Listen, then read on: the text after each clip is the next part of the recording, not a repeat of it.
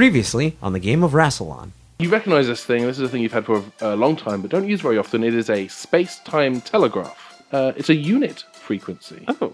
Red archive breached. Alien incursion likely. You step out of the TARDIS into the uh, the by now heavily memed overgrown world of uh, Chernobyl on the outskirts of uh, Pripyat. I think that's how you pronounce Yes, it. Yes, indeed. Uh, from the distance, you hear uh, a, a word being yelled in your direction. Friend, friend, Is it Sergeant Puppers? and it is you recognize Sergeant Puppers. Yay! Um, and then immediately you guys hear gunfire. You see uh, human-shaped figures in uh, clad in kind of black military gear. Um, you can't make out any specific faces, but they have very large assault rifles. Um, and when they spot you, um, they train the gun in your direction and start firing, and you're quick enough to be able to duck back under. But you can see um, there's a team of about three or four people um, who have now spotted your location. Door slides open um, revealing a long corridor um, that kind of stretches out into darkness. You immediately feel a strong sense of unease and discomfort and fear, and it feels like something is about to lunge down that corridor and get you.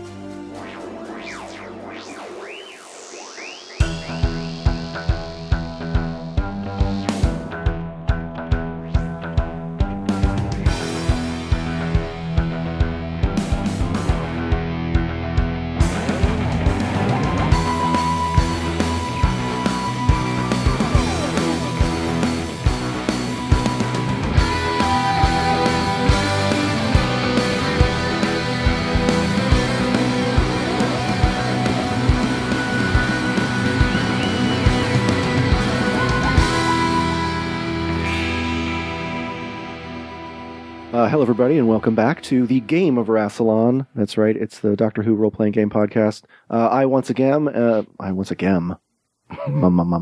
Uh, uh, I once again am your friendly engineer, Michael Nixon, uh, and I am joined, as always, by our uh, wonderful cast and crew. Of course, our Doctor, Riley Silverman. Hello.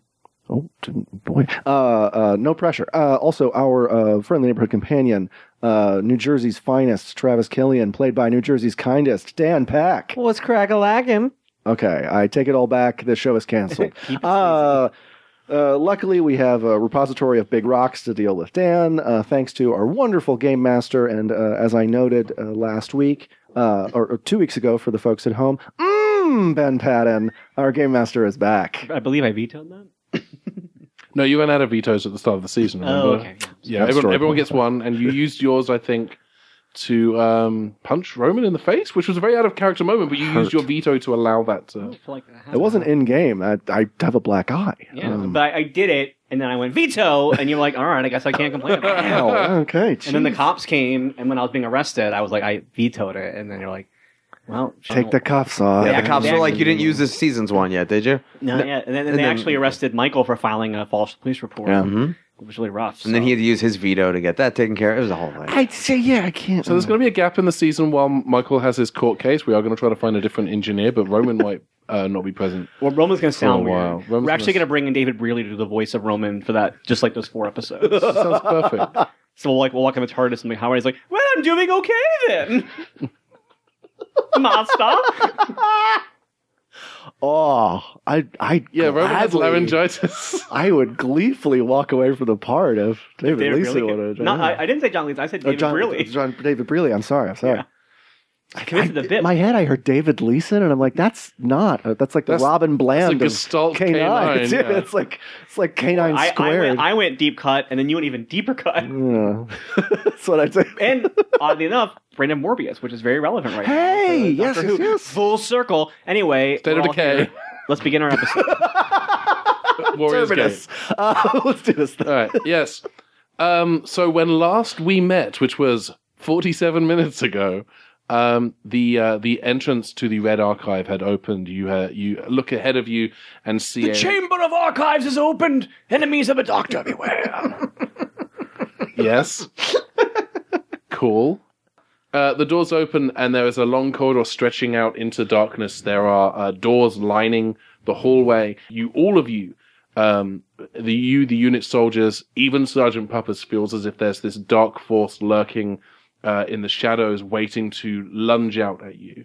Um, but what happens instead is the ceiling lamps begin to turn on one by one, like old, old school halogen lamps, just like bing, bing, just down the hallway, illuminating right down t- until you can see um, quite a ways down a large set of double doors. We are such a Scooby Doo gang right now. It's crazy. We even have the dog. says Sergeant Puppers. And I have a big thing of, do- of Docker snacks, so it's worth it. Um, all right, um, all right. Before we go into that Hall of Horrors, um, Weaver, you were telling me something about what was in the archive. Yes, uh, there is uh, a a data worm. It is it is a virus. Are you familiar with this? Yes, I am familiar with this virus. Yes, good. I believe we established it at the end of the last episode before the doors opened. Uh, so Well, I thought about it. We, we established it out of character. Let's do it in character now. That sounds great. So obviously you know about this data worm. It is a it is an alien generated vi- virus that can be used to retrieve data from any computer pretty much on the world, which is one of the reasons why UNIT um, contained it and it has been in storage here in the Red Archive for uh, about forty some years now. Um, unfortunately, we have reason to believe that someone has been using the the the data worm to retrieve data from, from computer systems all over the world. Government systems have been infiltrated. Data has been copied, but in most cases it has been outright stolen. The data has been uh, uh, entirely pilfered, if you like, from the from the the systems it has been used on. So we are here to see if someone has invaded the space. We are here to um, uh, capture and contain the data worm and transfer it to a, a more secure facility uh, elsewhere on the planet. So if data's been copied, You don't copy that floppy, Doctor. fair enough. Um, I've learned that the hard way. Um, So is that why you guys are using uh, kind of like your own kit to get in? And I make reference to the chunky Game Boy with the Palm Pilot. Uh, Larry. Larry is like spooling, like wrapping a wire around his arm, like spooling the cable Oh, that's up not how you're again. supposed to do it. oh wait, Yeah, I will say that we definitely left the, with a cliffhanger of something was going to come lunging at us. from Yes, we did. So we maybe been talking a little bit too long for that to have No, been. no. All right, Uh, okay. what has happened has happened. There's there's a feeling like something Okay. is going to lunge out of the darkness, All right. but as the lights have pinged on, it has revealed there's nothing down Okay. there. Sorry, that was maybe my maybe my fault when I described the lights. Maybe I didn't adequately describe the nothing that was in, in the Okay. hallway, I didn't- except yeah. for the double doors. I apologize. Okay, sorry. It was one of those, uh, you know, the, the beginning of uh, episode two where you have like a weird, like, you go back like five minutes in the episode, you're watching like Classico. Anyway, I was thinking more like um, the Impossible Planet, the Satan Pit, where it's like, oh, the thing's opening. Oh no, everything's shaking. Everyone's going to die. And then the start of the next episode is, yeah, the hole's open. Now what? That's the Yeah, kind of okay. vibe. Um, Um, uh, yeah, so so Larry, is, as he's kind of winding the cable up and making Travis wince with his poor cable management, it's like, uh, um, I, cannot remember what I was going to have Larry say. What what, what, what are we? What? I'm uh, sorry. I was we're asking about the outdated uh, technology that they're using. uh, oh, Larry says, um, uh, Larry looks at you and he says, "Well, we have limited resources now. We don't have the uh, every, we don't have the full unit like tool book at our disposal anymore. A lot of units gear has been collected by various go- world government agencies. no, but I understand. But you're using, you know, thirty year old tech right now. We we cobble together what we have with with what we have, and we use the knowledge Travis, we have to." Don't tech shame. Oh, I'm not. I'm trying to understand. Um, all right. Did, did anyone else feel something watching them when we opened the dark room?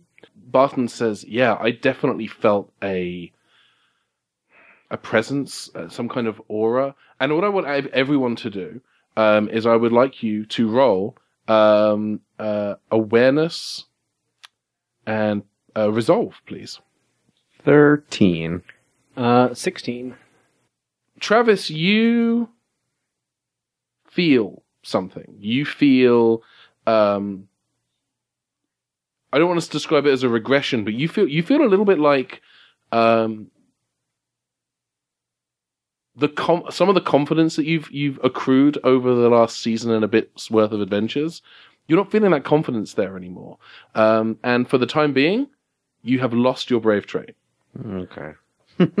Does he get back his cowardly trait? Uh, doesn't get back cowardly, but does lose, lose Okay. brave, and we'll see what happens. Um, I'm trying to give you help. I don't have. I never had the cowardly. Oh, okay. Yeah.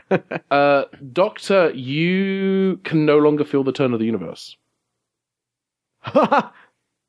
Riley's face is I don't know how to a deal- god. and part of so you you that sense of you can feel the world spinning and you can kind of feel your place within the universe that is now gone and you're actually kind of struggling a little bit to Yeah. like, determine like north from south east from west your sense of direction has started to um is a little Okay.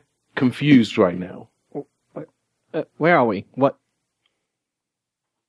Did I everyone want, just feel that? What just happened? yeah, I want to glance down at the celery the doctor gave me, which I have put on my sheet as danger celery with an exclamation point.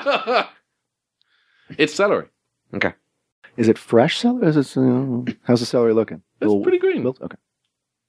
it's brown it was always brown it's very old celery no it's green it's green Well, this is rotted. You're already in danger, and I handed him rotten celery. Rotted celery in one hand and a knife in the other. Stab. Gotcha. Mission accomplished. Anyway. Doctor Who.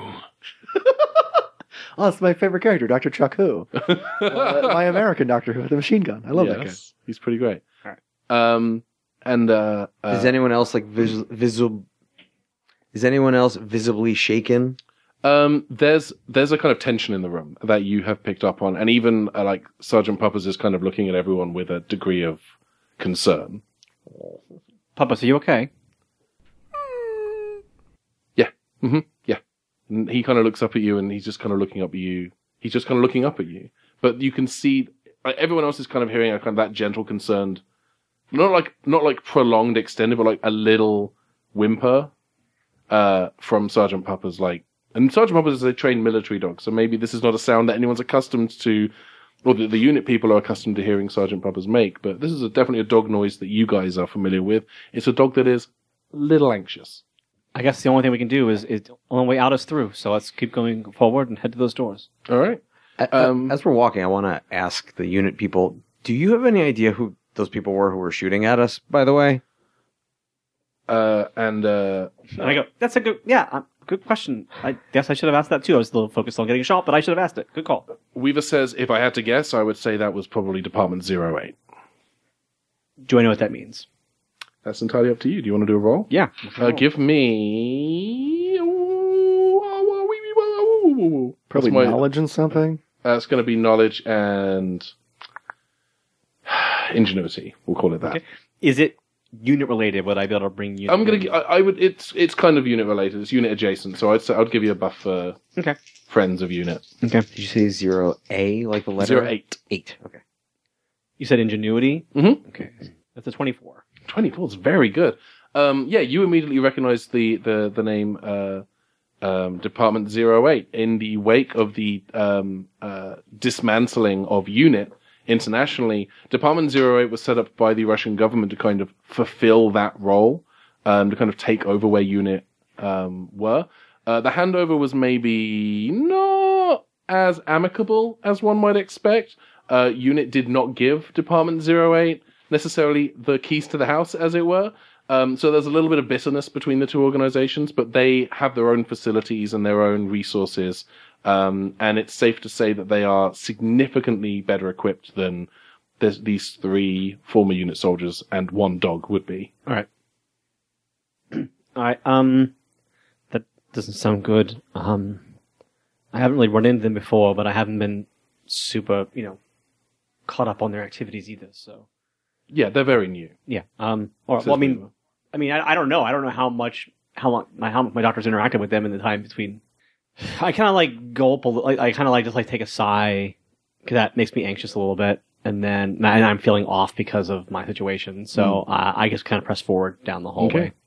So as you're all walking down the hallway, you are passing all of these these doors, these kind of regular kind of uh, like door shaped doors, a regular door like one might find in a house or synagogue, and it is a uh, Door shaped door ribbons are definitely coming next year. I, I gotta tell you. um, metal door frames, sturdy metal doors with uh, with a, a rectangle of uh, wire mesh glass. Okay, I'm peeking in those gla- those, those glasses to see if I see Okay. anything. Um, as you pass each room, there is uh, each room contains something. for example, in one room you see a, uh, a a a large wooden stand like a stool on which is perched a uh, in a precarious position a priceless Ming vase that looks like it's about to teeter off the edge. And then as you're looking in, it does. It it rocks and falls and smashes against the ground. And then there's a moment before all of the the the, the vase kind vase kind of re- recollects itself and reverses back up onto the stool. Um, and as you watch this two or three times, you realize it's caught in this kind of internalized time loop where it's constantly being knocked down and reassembled and knocked down and reassembled as if reliving some kind of comedy bit where none of the uh, participants of the the skit are present for it. Okay. Involving the destruction of a destruction of a priceless Ming vase. In another room, um, you see this kind of uh, this kind of bulbous grey shape with with no discernible features, almost like a gas or a cloud or a wind, um, just kind of um, slowly turning in place, moving around the room, uh, moving around the edges of the Like a, almost like a, like a cyclone, like a tornado. kind of like a mini cyclone, like a tornado. Um, just just just this kind of lifeless, like a formless, Tasmanian devil, just like spinning around. very, very. I would describe it more like you know when there's, uh, you know, when you're in an alleyway, like a parking lot, and the wind picks up and it's Okay. picking up, but it's like visible and grey. So you, not not so much tornado-y in the terms of in terms of twisty, turny, twistery, turnery, twisty turns, um, but more in the sense of I'm just farting out ribbons with my mouth right now. Um, the including one down. yeah. Um, but it's just kind of this kind of formless grey smoke. I would almost say um, like half Tasmanian devil, half smoke monster from Lost. Okay. But you don't pick any sentience up from from whatever this thing is. Okay. Um, and it's just all things like this, like all little oddities. And um, one room contains a. Uh, there is a, a a a man in a flat cap with a, a big coat with kind of like a wool brim, standing there with an open suitcase full of uh, like knockoff Rolex watches, kind of beckoning to no one in particular to come and buy his watches, and you can kind of hear the sound muffled through the glass. There's just each room contains an oddity, an object, a person, a shape, a form, a force. Can I, using time traveler, um, is there any th- or time lord? I mean, experience. Is there anything I can like recognize, or like I know this technology is from this particular alien race or whatever, or like I I, I know the explanation for it. Um, I would. I mean, almost certainly, there's there's probably going to be something like there's going to be stuff that you recognize. Okay. but a lot of this stuff seems less rooted in science, in necessarily in technology, and a lot a lot of it seems to kind of veer towards the metaphysical, the almost magical. I would say. Okay. Strange.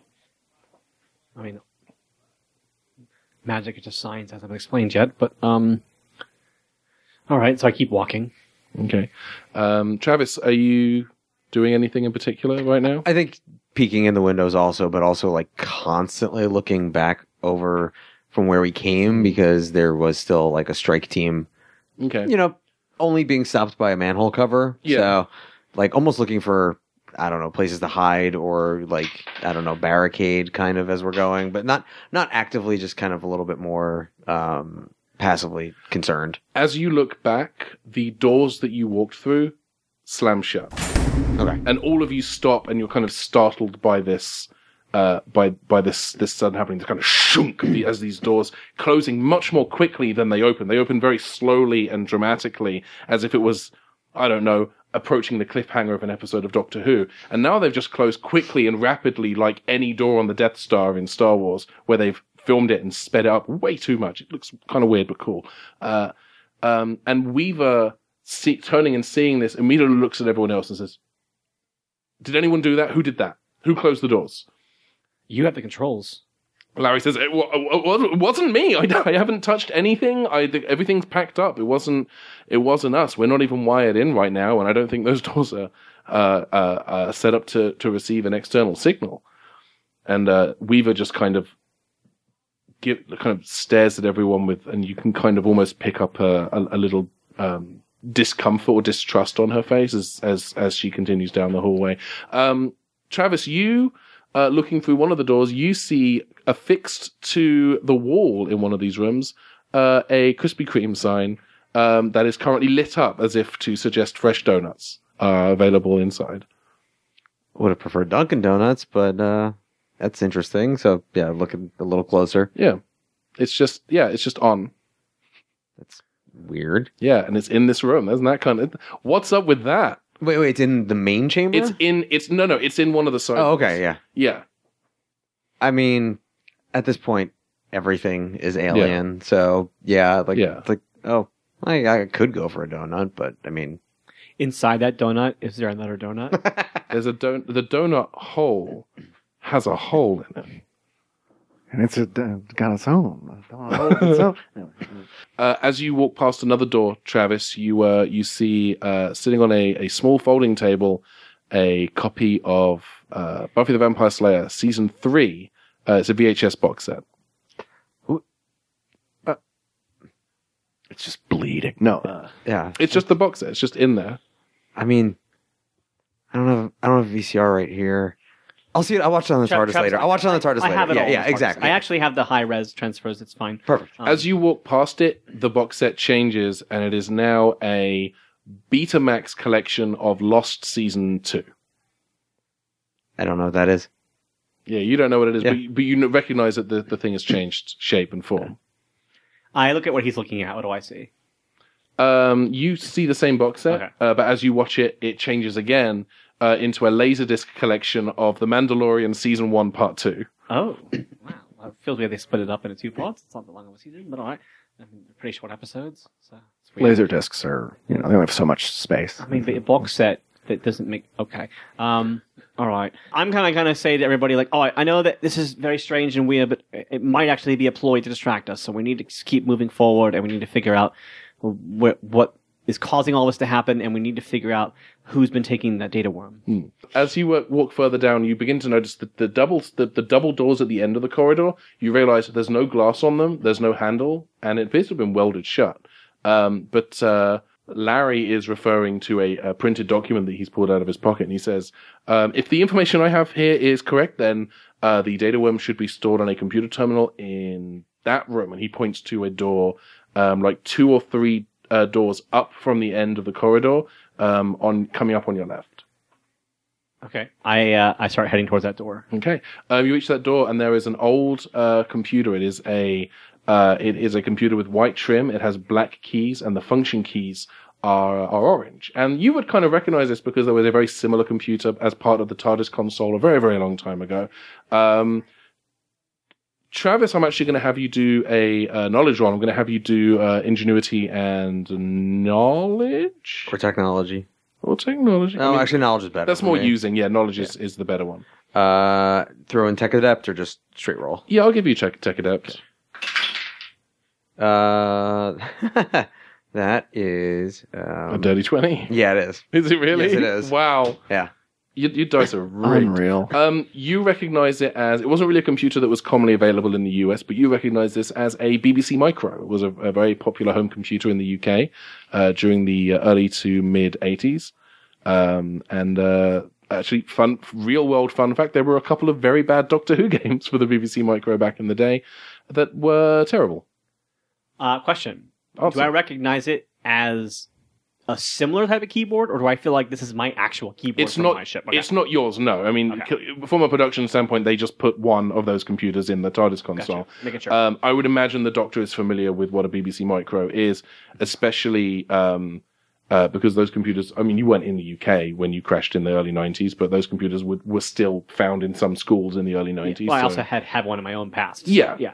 I mean, also the Fourth Doctor did notoriously sell computers in Australia. So that is true the Doctor has is that a lot. Prime? them. Yeah, Prime. Yeah. Prime. Yeah, it's their, it's their honeymoon. Because given given all the weirdness, I wanted to make sure that wasn't like a thing that I would notice. Okay, so I'm gonna go up and try to use the computer. uh, the door's locked Oh, sorry, I thought that was the door. The. I, I was thinking you was saying the computer was like the key code to get in the, the, door. the computer Makes- is, I get is, it now. is I in the room. It's on a very very simple kind of like almost like an IKEA table. There's the computer. There's an old a very very old CRT monitor. In fact, it's not even a monitor. It's like a television basically. Um, and uh, there's a DOS prompt on the screen. Okay, I'm gonna try to open the door. Uh, how do you intend to do that? Uh, so it's locked. It's locked. It's is it deadlocked?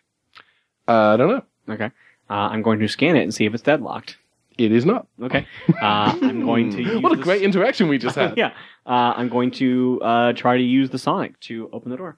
All right. Uh, do you want to roll or do you want to try to use story points? I'll use points since you gave me points back. I'll use them. I'll use Okay. them.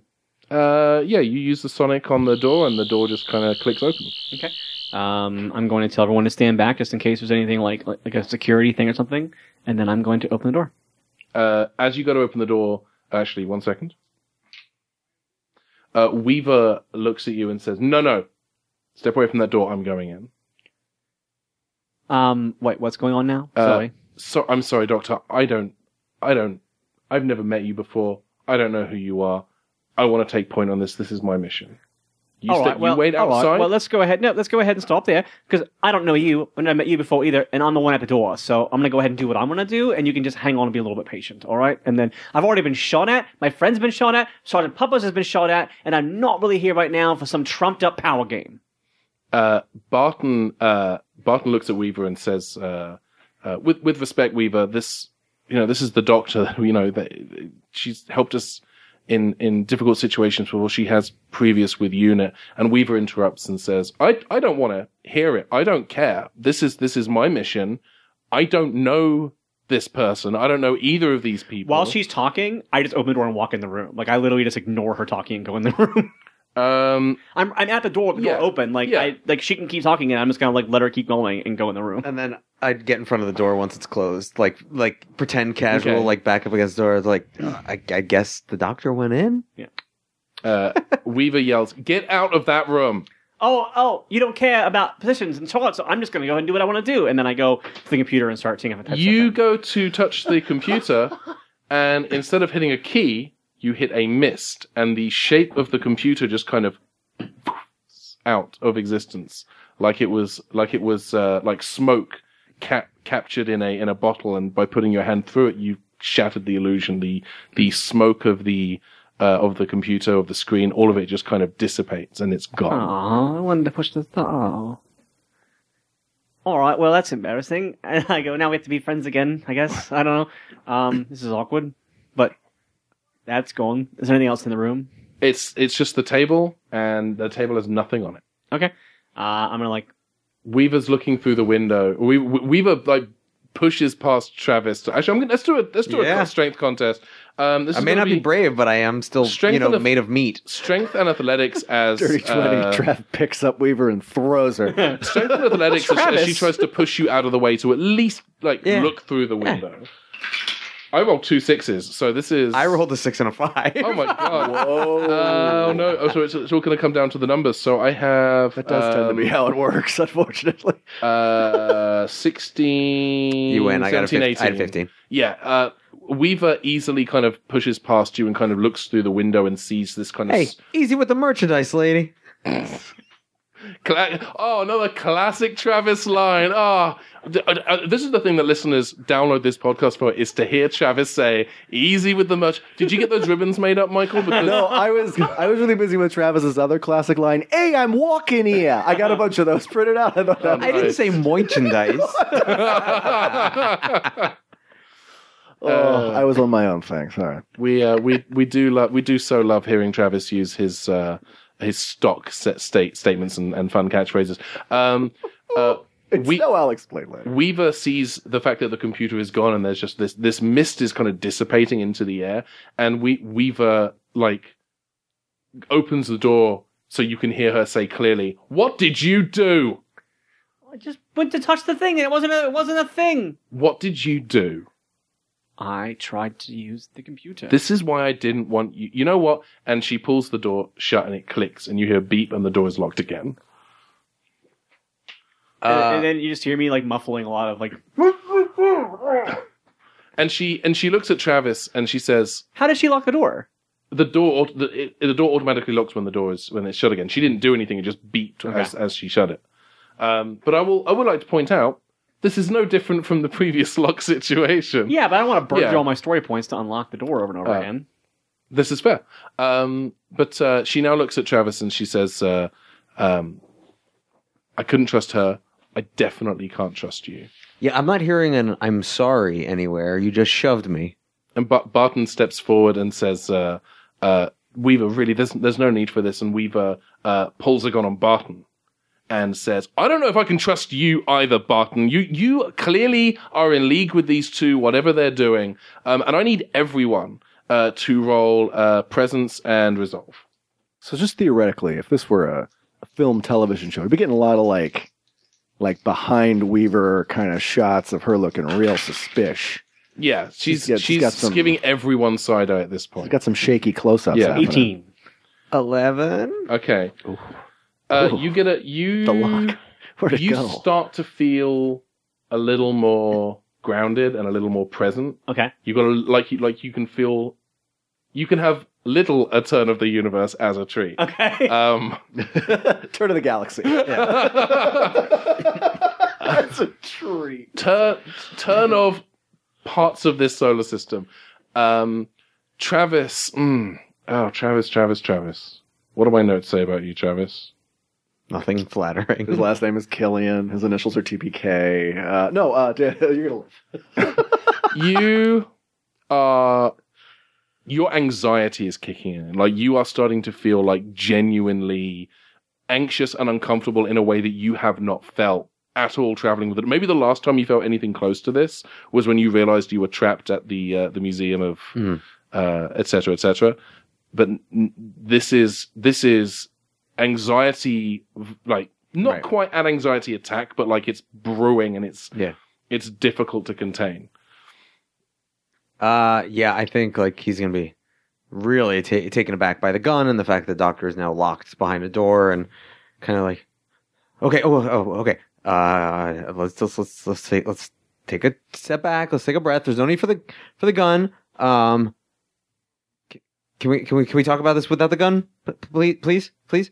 I need to know what you're doing here, and I need to know what your intentions Okay, are. we we were just answering a call for help. Uh, the doctor does that. I travel with her, and uh, I mean, she usually saves the day. Sometimes I help, but sometimes I just get in the way. But you you you were with Unit before the disillusion of it, yes, so clearly you know about the doctor. Yes. I've never met the doctor. I know about the doctor. I've never met the doctor. I have no idea what to oh, okay, expect. but but you understand that the doctor historically, you know, ally, good person, you know, saved the universe more times than there are stars in the sky. Please, just we can talk about this without the gun. and and then who are you, Travis Patrick Killian? Who are you? It, it's Parker, but that's neither here nor there. It, I, I'm just a person. I'm I'm just I'm just someone who who was living a life and it was upended and now I live this life and the last thing I want is for anyone to get unnecessarily hurt. So please. Can I be picking the lock while this is happening? Uh, I was actually going to say, as the, this is why I did a roll. As as this is happening, um, uh, Larry has walked over to the door and is trying to use the, the his his chunky Game Boy to avoid the locking mechanism. Okay. And he he sees you seeing him, and he kind of goes, Okay.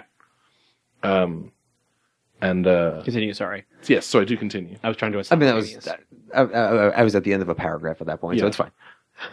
uh, Weaver is very clearly like you can you can kind of see it's not just distrust in her eyes like you are able to see a paranoia um, as she is uh, very clearly threatened by your presence and you you uh, you hear her kind of pull back the what's the thing Hammer. Hammer. the hammer on the thank you very much I'm, I, I don't know what a gun It's is It's a room of America. Yeah. um, am I out of the opposite door by this point? um, as as uh, as she kind of pulls the hammer back and she's about to say something, uh, you hear the beep as Larry has unlocked the door. okay. Uh, I'm immediately go hi, and I'm I'm, I'm doing Venusian Aikido on her arm to knock the gun out of her hand. Okay, you are definitely giving me strength and fighting. Oh, strength? Can it can it be like like coordination and fighting? Because it's like a it's a martial art, not a not a, not a brute force kind of thing.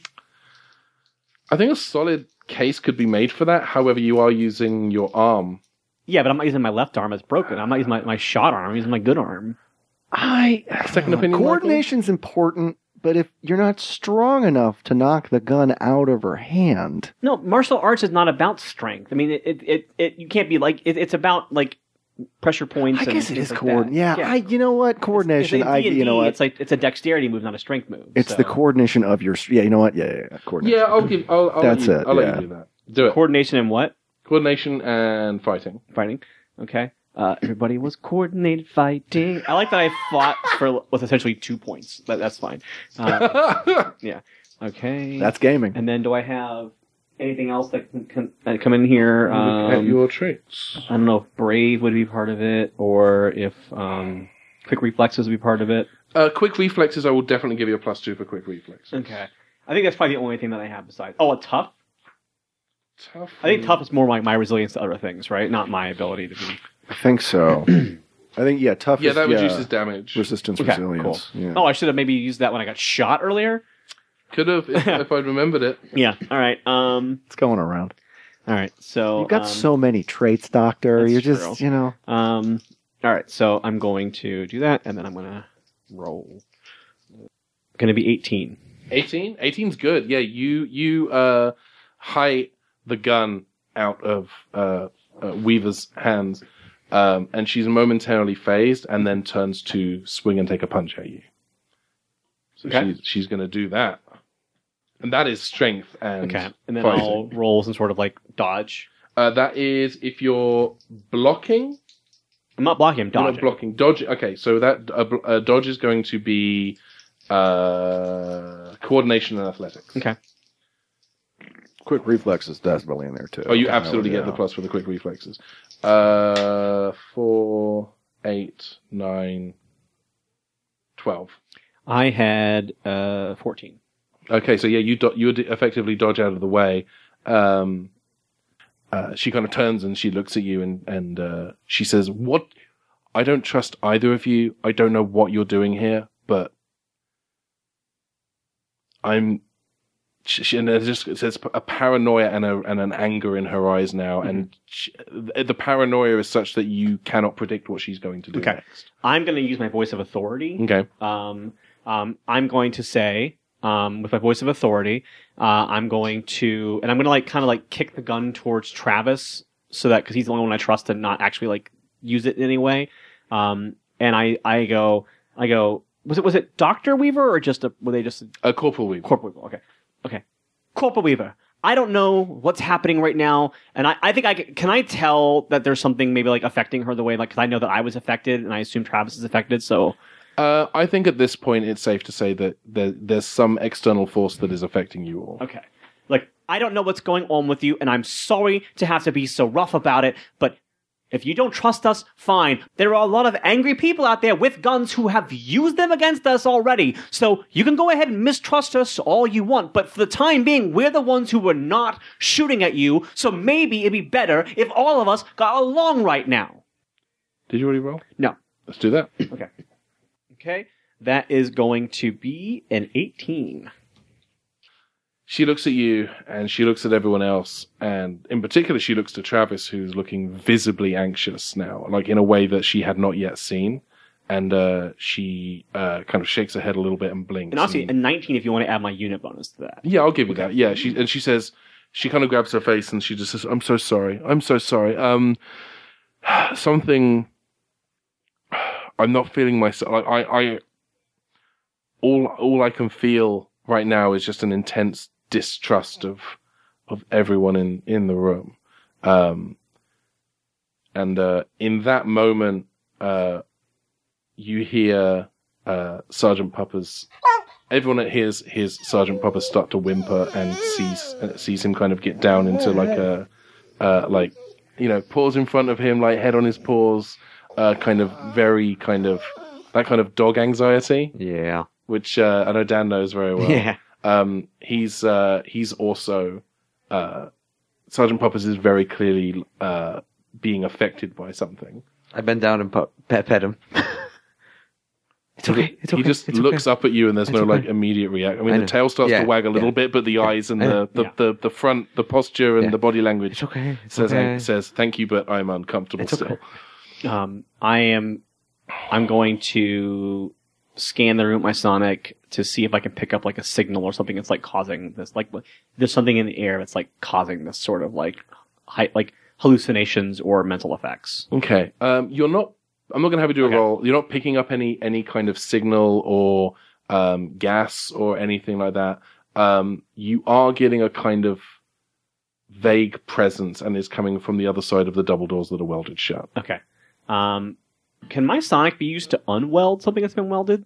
Like I said, like I don't think it probably can because it's not, it's not a laser screwdriver. But I just yeah, to my, I'm thinking about how the Sonic has been used on the TV, and I know that there's a lot of leeway with how the Sonic is used in the modern series, but I also know that it took a certain amount of you know holding and, and wiggling to get it to reattach barbed wire. I think unwelding a door is probably beyond the scope of the Sonic. How how about this? We uh, I, I asked any of the uh, unit people if they have like a kit on them that might have like an acetylene torch or something like that.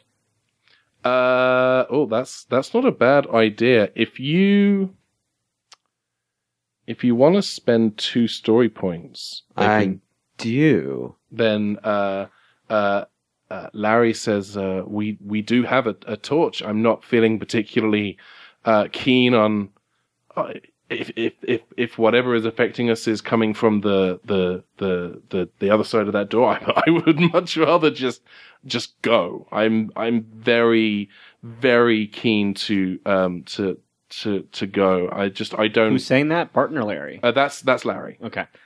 Well, all right, Larry. Um, what, what, what was his rank again? Uh, Larry is uh, also a corporal, Corporal Harris. Corporal Harris. All right.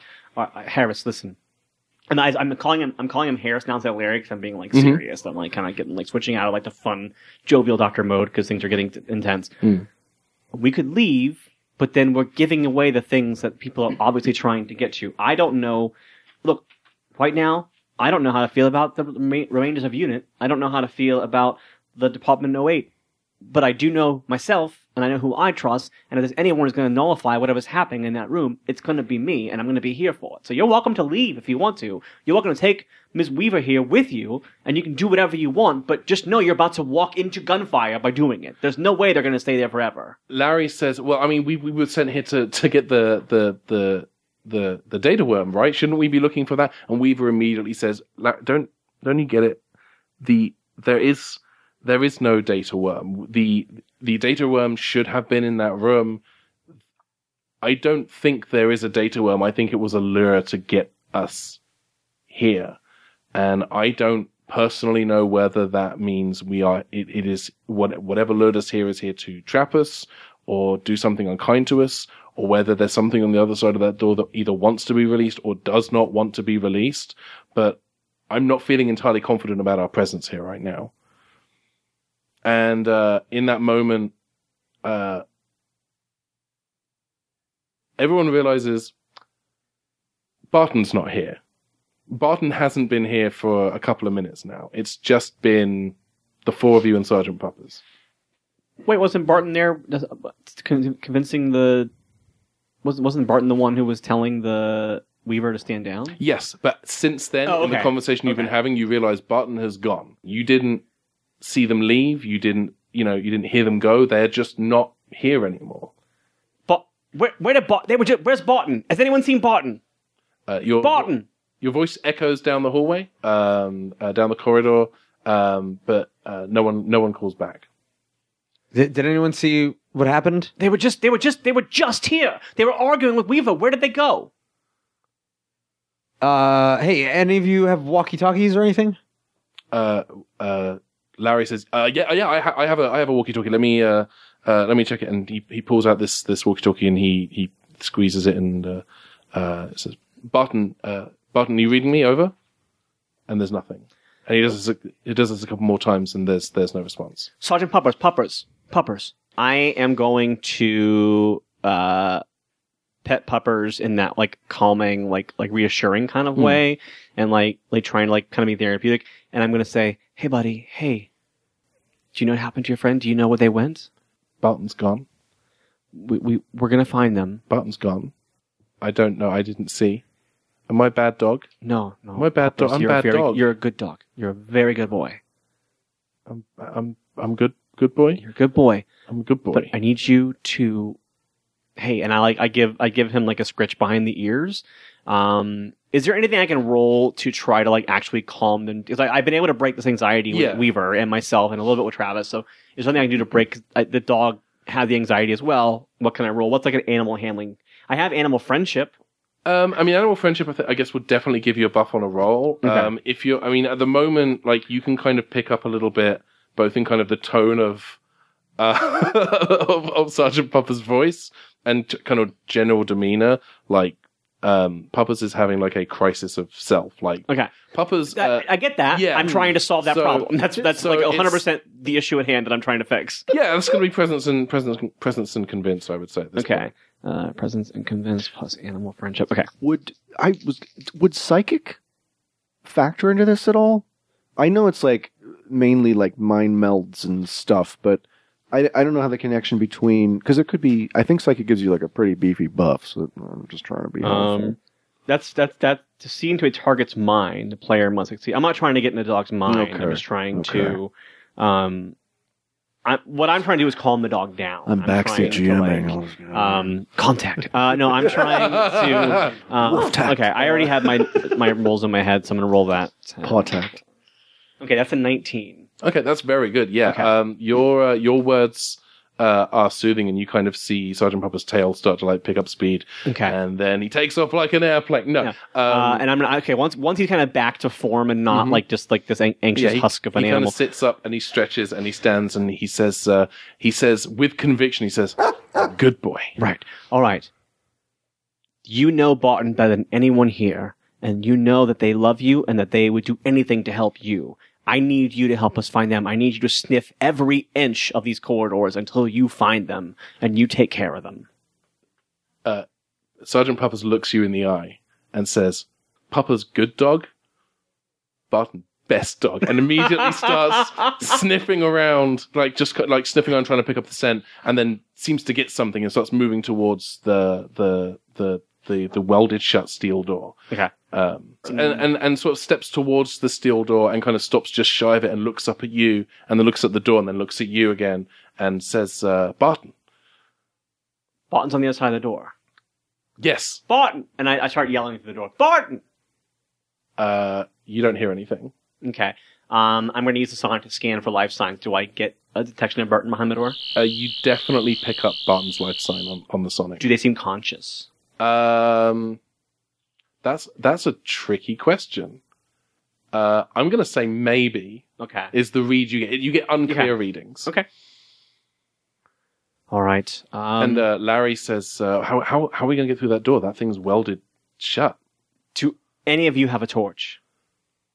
Uh, that's when Larry goes, "Yes, that's how." I'm sorry. I'm, I'm such an. I feel like such an idiot next to you. I apologize, Doctor. I'm so sorry. Hey, hey, Um, Larry. You know what you need to be? You don't need to be the doctor. You need to be Larry. You need to be a very good Larry. Are you a good Larry?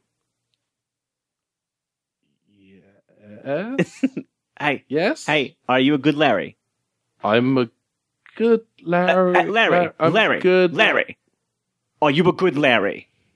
Yeah, and he pulls out the uh, the torch. I want you to say it. Look at me in the eye and tell me you're a good Larry.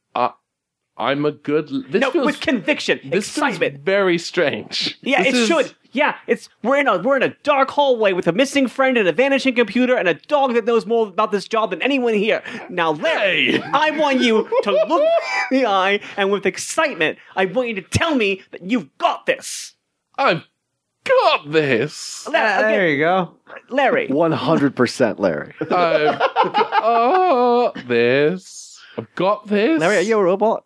I've got this. Okay, I, I I've definitely- got this, and he points to the torch. All right, you've got this. Now, you you need to be the best you you can be. You need to get us through that door.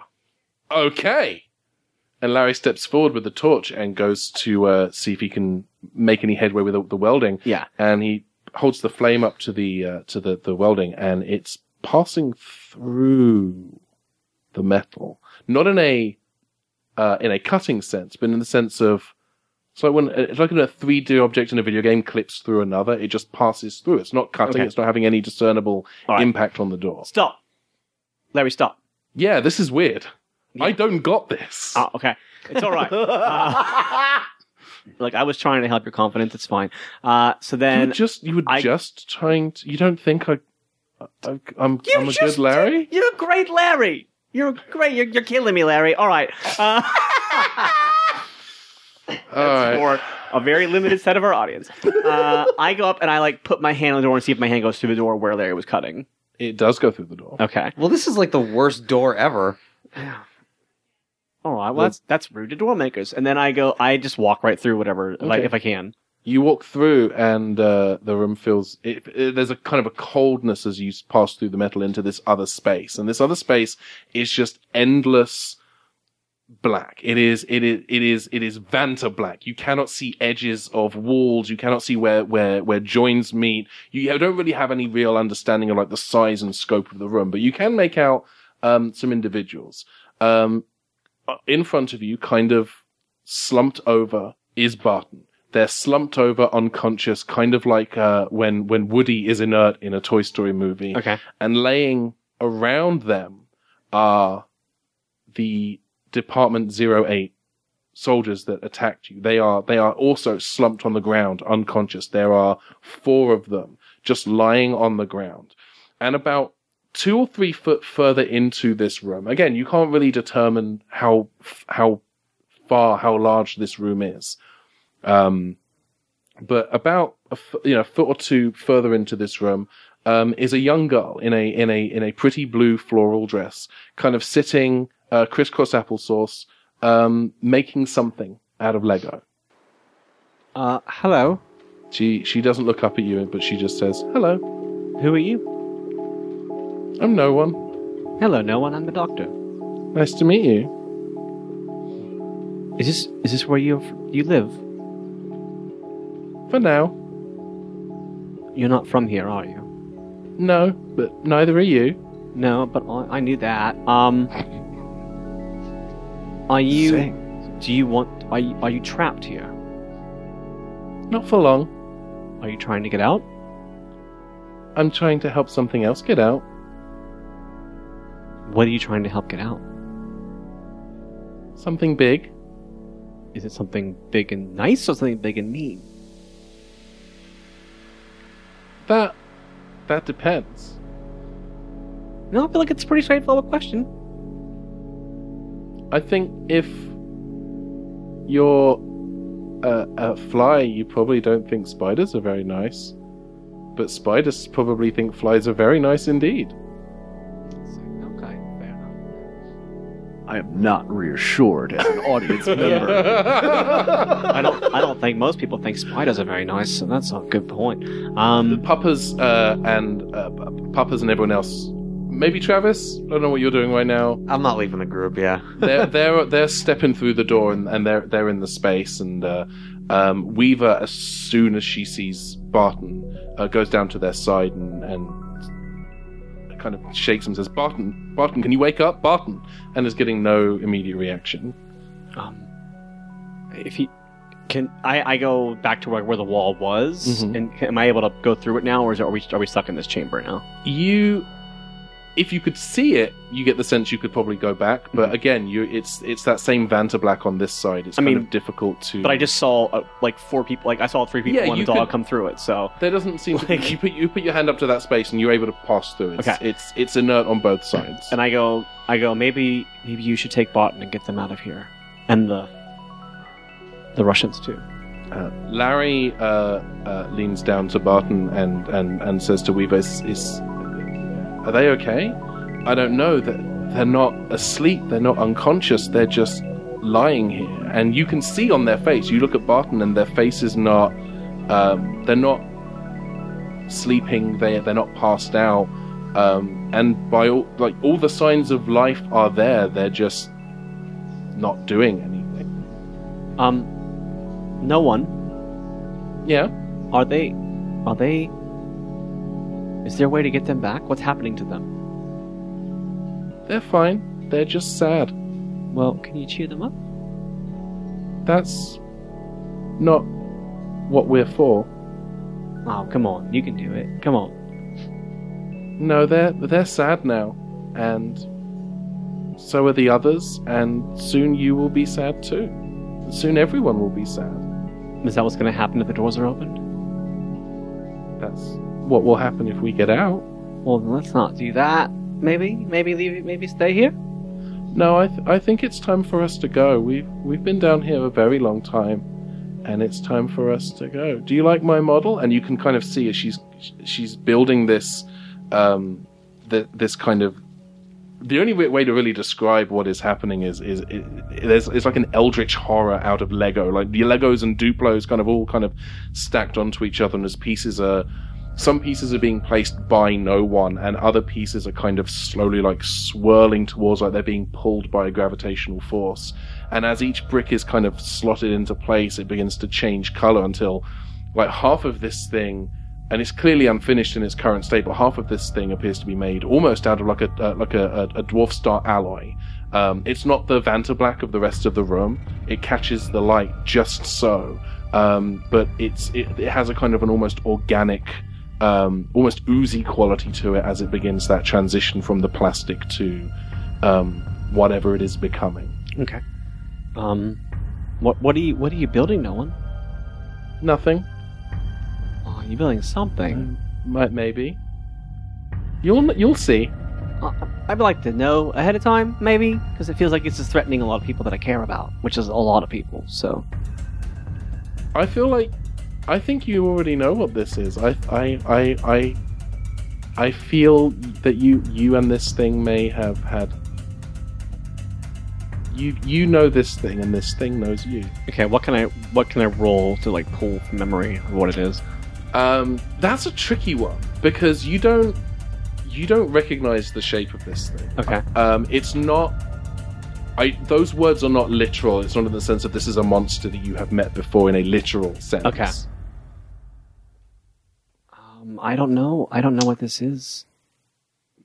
uh, Weaver is now kind kind of shaking Barton and, and trying to get some kind of response from Barton, and, and, and there is nothing. Does it seem like anybody else is aware of this little girl that I'm talking to, or is it just Yeah, me? everyone everyone else who is Okay. who is awake and cognizant. Travis can see the little girl. Weaver can see the little girl. Okay. Um, and uh, and and Larry says, uh, uh, I, I I don't know what's going. This is this is this is this is this is beyond me. This is I I'm not I'm not good enough to. I can't I can't. And and and he starts to kind of start to slump down and kind of become limp and he's starting to kind of mumble to himself and then he he is silent and he's just kind of laying there glassy I eyed don't. I don't like this. Um, I don't know what to do. Puppers uh, runs over to uh, to Larry and starts licking his face and kind of barking gently, um, and and kind of barking and, and gently whining. Uh, and you can hear you can hear hear uh, hear Sergeant Puppers say, "Larry, good boy, good boy, Larry, Larry, good boy, good boy." Am I a good boy? Am I? And and and you can kind of Oh, see no. You can see no. you can see Puppers like Puppers is asking this question: Am I a good boy? Am I a good boy? And and and it starts to get uh kind of quieter and and almost mumbled insofar as a dog can a dog dog speak that is being translated into English can mumble, and you start to see him kind of retreat back into that kind of an- anxiety position he was in a moment ago. No one is this thing you're trying to free up. Is it sadness? sadness is part of it. This is this is the internal. This is it is already inside everyone, and soon it will be of everyone and everything. Once once we are released, it will it will take hold of everyone, and and we will be free.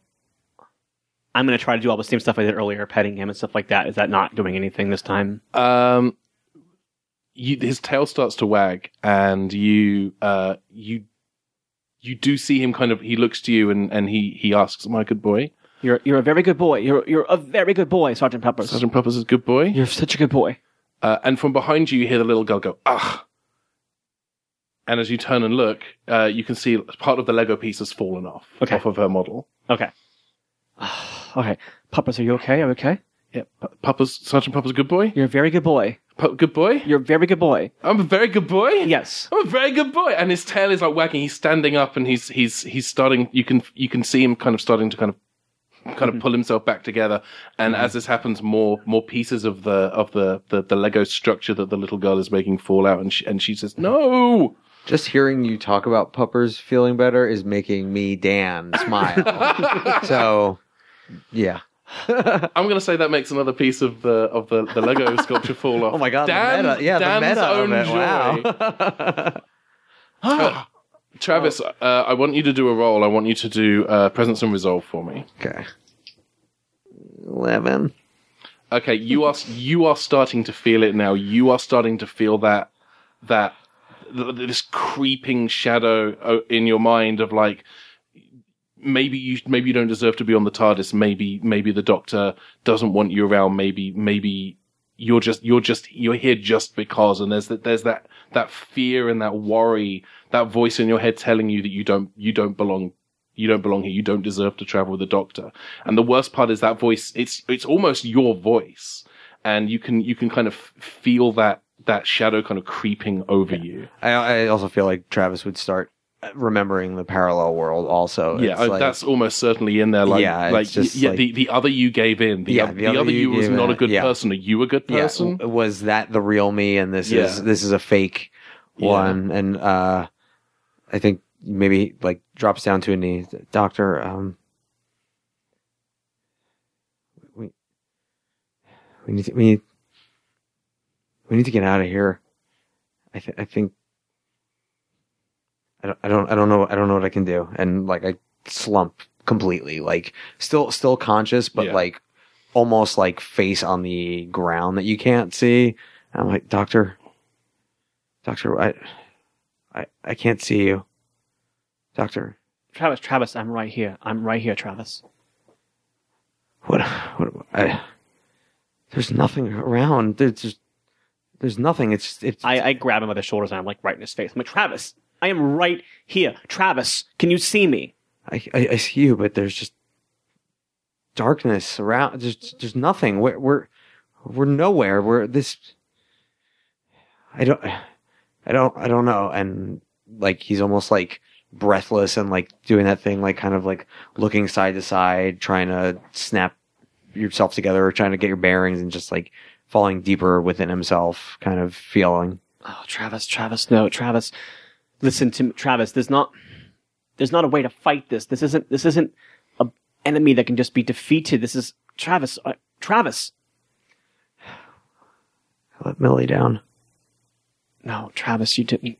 Oh God, Travis, you're, amazing. You're fantastic. Oh. I turn back to, to no one. Oh, what's Weaver doing at this point? Is Weaver Uh, kind of down as well? or- Weaver's Weaver's down. Okay. I can't Um, believe I did Alien Resurrection. Uh,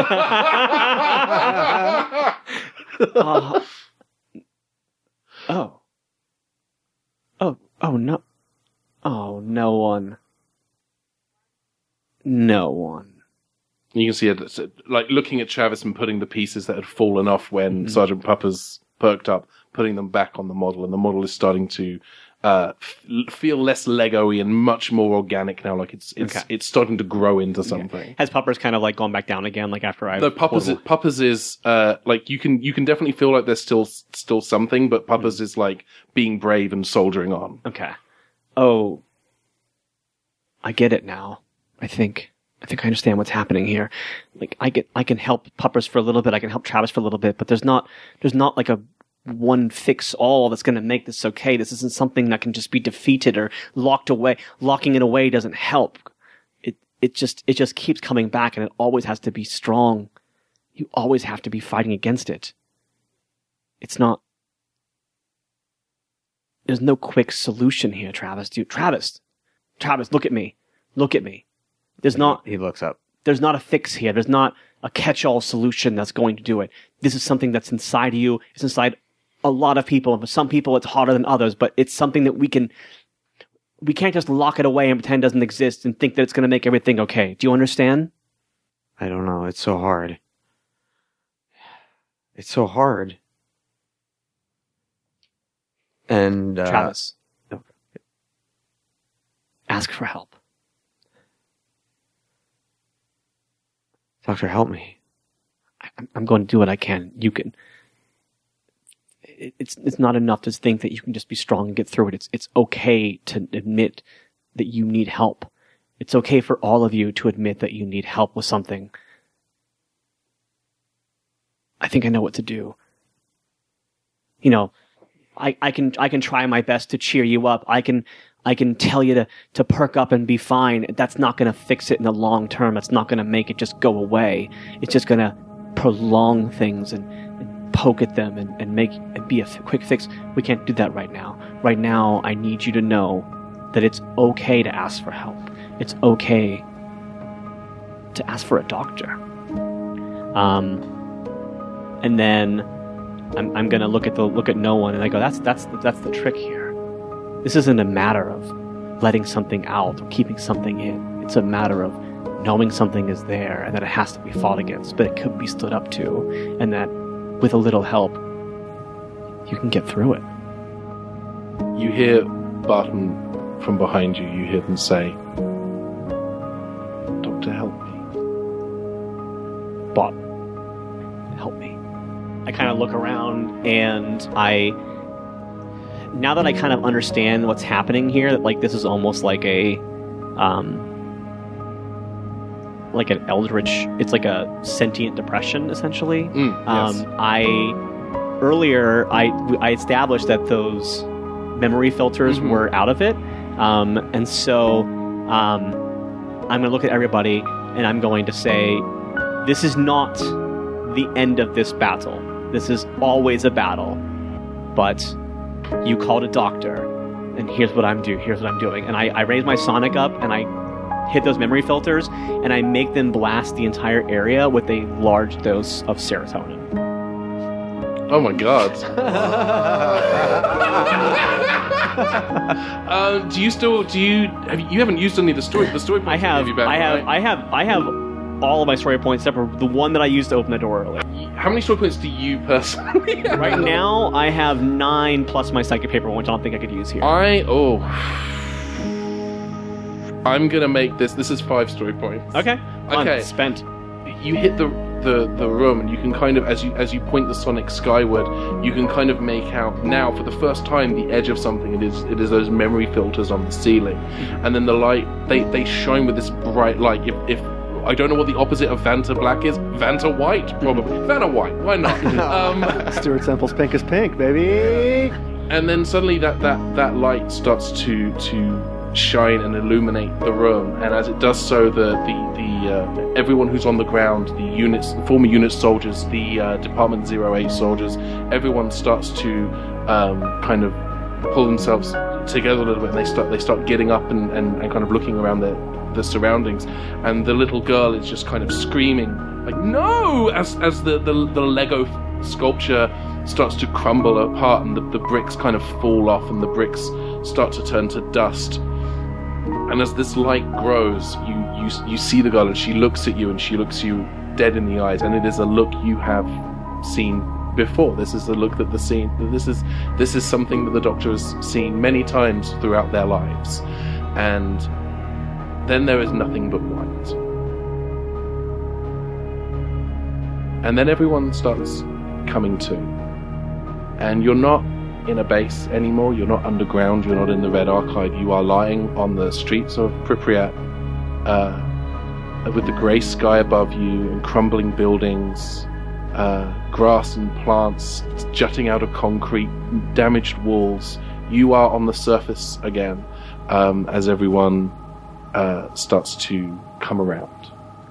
Um, I think that Travis starts crying, but that not that sadness cry, but like almost that like relief sort of Yes. cry.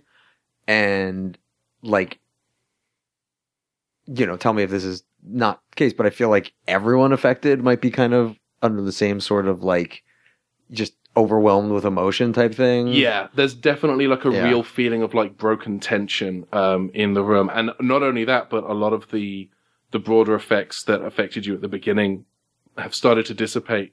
Travis, you are starting to feel your normal self again. You've got your bravery back. Um, Doctor, you can now feel the turn of the universe again. You are no longer having that that sensation suppressed. And everyone else, um, Barton, Weaver, Larry, the the soldiers, Sergeant Puppers, everyone is just kind of getting up, and there's there's there's a couple of like sobs with that again that kind of relief crying. And then one of the one of the the department 08 soldiers just kind of starts laughing. And then one of the other soldiers starts laughing. And then barton starts laughing. Like this it's it's it's, it's kind of this infectious tension breaking laughter um and uh, we we're gonna we're gonna jump forward a little bit in time. Maybe maybe not much, like 15, 20 minutes. Okay. Yeah. Um, and now the unit soldiers and Department Zero are talking. They're having a conversation. They are swapping notes. Um, made all the easier by the fact that we're also very close to the TARDIS. The TARDIS uh, translation matrix is is in full effect, and and these people who maybe previously wouldn't have been able to communicate are now able to communicate and swap notes about what happened in the Red Archive, and they're talking about um, they're talking about uh, what has happened. And as this happens, uh, Barton kind of approaches approaches you both and says, uh, "That was that was something." Yeah. That's uh, that's that's not going away, is it? No, Barton. Um, that wasn't a victory downstairs. That was a medication. What what we're what we face down there is something that can't be defeated, but it is something that can be treated. Yeah, I think you're right. Um, how are how are how are you both feeling? I'm not gonna lie, I could really use a hug. Sergeant Puppers comes running over. Oh. Oh. Sergeant Puppers gallops over and leaps up at you, and if you could speak dog, you would you would hear him saying your name, but instead all you hear is barking. And I think like, you know, I'm getting licked in the face and on my back and I'm laughing and it's like, oh, this is exactly what I needed and give the good good roughhousing just a little bit, but then I get back to my feet and I, I, I do motion to Barton to see if hey, is this is this cool? And they move in for a hug. And it's it's a good hug and then we break and then I turn to the doctor, I said, I, You're just a wonder. No, no, I'm not, Travis. I'm just a doctor. And then I hug you. I, ta- I take a hug. Barton uh, looks at you both and he says, "So what what happens next?" Same thing as it. Anything else? You, you're aware of the the issue and you know how to treat it. Okay. We'll uh we'll station a task force here just to kind of keep an eye on things, but uh I think we I think everyone affected today probably has a pretty good handle on how to how to how to tackle this. And it's not always going to be easy, but it's something we can do and if things get rough, we can we can do what we did in the first place, and that is ask for help. It's a good start.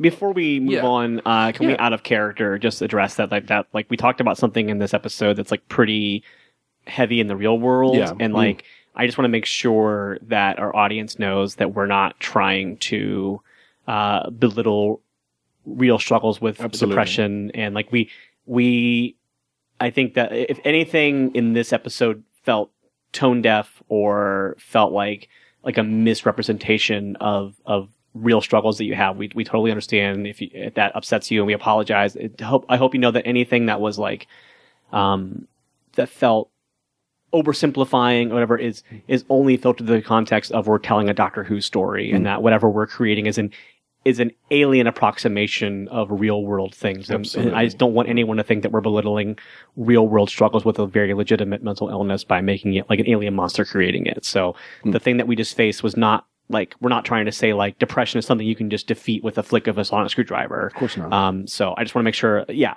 everyone, I think, I think yeah. everyone in this room has, has struggled at some point with some sort of thing. Like, you know, I, I don't, so I just, I just, it's, it's really important to me that I think our audience knows that we're, we're trying to come from a place of like interesting storytelling and not a place of like trying to solve anyone, any real world issues. with mental Absolutely. And was- and just just to speak to that because I, I and I think I've been very open about this on Twitter. I deal with depression, and Mm. for this, I, I I like the crux of this was was personal experience. Yeah. I, I'm I've been very open and public about the fact that I had a breakdown a few years ago. We, this Yeah. is this is a heavy conversation to have, but I wanted to try to channel that into something that wasn't necessarily. And the idea of this is not depression is an alien force, and if you can you destroy this alien, you defeat depression. That's not that's not how that works in any way, Yeah. shape, or form. The the idea for me has always been that um, depression is is is of the mind, and although you can't, you, you, you, it's it's an ongoing thing. It's never it's not something that you can you know, just you know, banish or bury, as you very Mhm. eloquently put when you you know speaking as the Doctor. Um, it is it is it is an ongoing struggle, and it's a struggle that I you know I, sometimes I have better days than others, but I want I wanted to to kind of channel that a little bit so I, I'm sorry to like derail narrative with an out of character discussion of something. I know it's kind of like a little bit weird to be like, it's not weird, but I want to say it's a little bit atypical of a fictional thing to stop and go, let's explain the fiction we just did. But I, I feel like I get so frustrated when like a TV show does like an episode about depression or suicide, and then all they do at the end is toss a bumper up, like here's the suicide hotline. And I feel like that is such a lazy way of mm-hmm. like trying to absolve yourself of like the thing with a very sensitive topical issue. And I just I want people to know ahead of time, like let, let people people know immediately listening to it that like we are aware of the real world issues, and we don't want this fiction to make light Yeah. of that. So We're doing this because we want you to know you're not alone. Yeah, absolutely. Yeah. Flash forward to the interior of the the TARDIS. Uh, Doctor, is the ship already in flight, or are you have you just arrived? How do you want to play this? Um, man. I think the first thing I've done actually is check. I want to go in and check on Roman, Mm-hmm. and uh, if I if I may pitch, I think that Gunther is lying on your belly, and All right. I do have because a. I think that I think that Roman was also like tangentially affected by this this energy that was coming out. But I also know that in real life, the purrs of cats are actually known to help treat uh, like baseline levels of depression. Um, Magnificent. They're like it's like there's actually like a weird like like the the frequency of a Mhm. cat's purr has has mental effects. So I think I like the idea of, of finding uh, It's literally a healing frequency. It's Yeah. remarkable. Yeah. Cats are the greatest. Um, just generally, but also in these specific contexts. Yeah. Um, I was going to say uh, uh, when the Doctor and Travis return to the TARDIS, I think Roman is bundled up in a chair. Um, I, I guess with Gunther in uh, uh, in his lap, and I think Roman is rocking back and forth because he has experienced uh, what you're dealing with, and when you enter the TARDIS, he looks at you and do you, do you have any idea what that was? uh, fortunately yes I do. It was from the dark times, Doctor. Before the Empire. Sorry. No, but, but this was Yeah. before the dark times, before the the web of time. Yes, uh, Roman, I think that we can go ahead and assume that a lot of the protections that the Time Lords had for the universe are no longer being kept in check. You don't understand what I'm saying. Rassilon is turning the monsters of the past into weapons to kill you. This wasn't a thing in a box. It was a trap.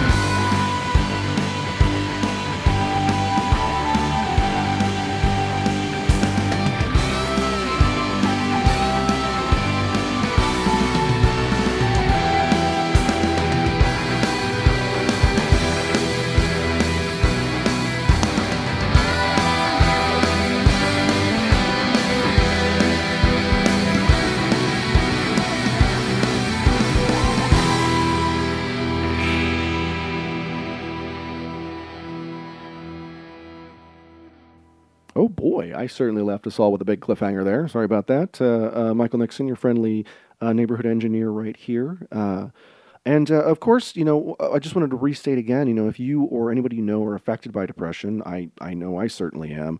Um, do what the doctor says here. Get help. It it's the hardest thing, but it's also easier than you think. Trust me, you can get through. Like the doctor says, the only way out is through. Thanks again, everybody uh, at home who listened uh, to this week's episode. Uh, we'll be back in two weeks with more fun adventures. Till then, you can follow us at Rassilon Pod on the various socials media. Uh, I, your friendly neighborhood engineer, am at Michael Nixon. Uh, our exquisite GM is mm, mm, at Ben Patton. Uh, we, our doctor is at Riley Silverman, or occasionally at Riley J. Silverman, depending on the platform uh, uh, you're looking. And of course, our uh, wonderful companion, Travis Killian, is played by at Dune Pook or Dan Peck. Uh, and until then, just remember you are not alone. You're never alone.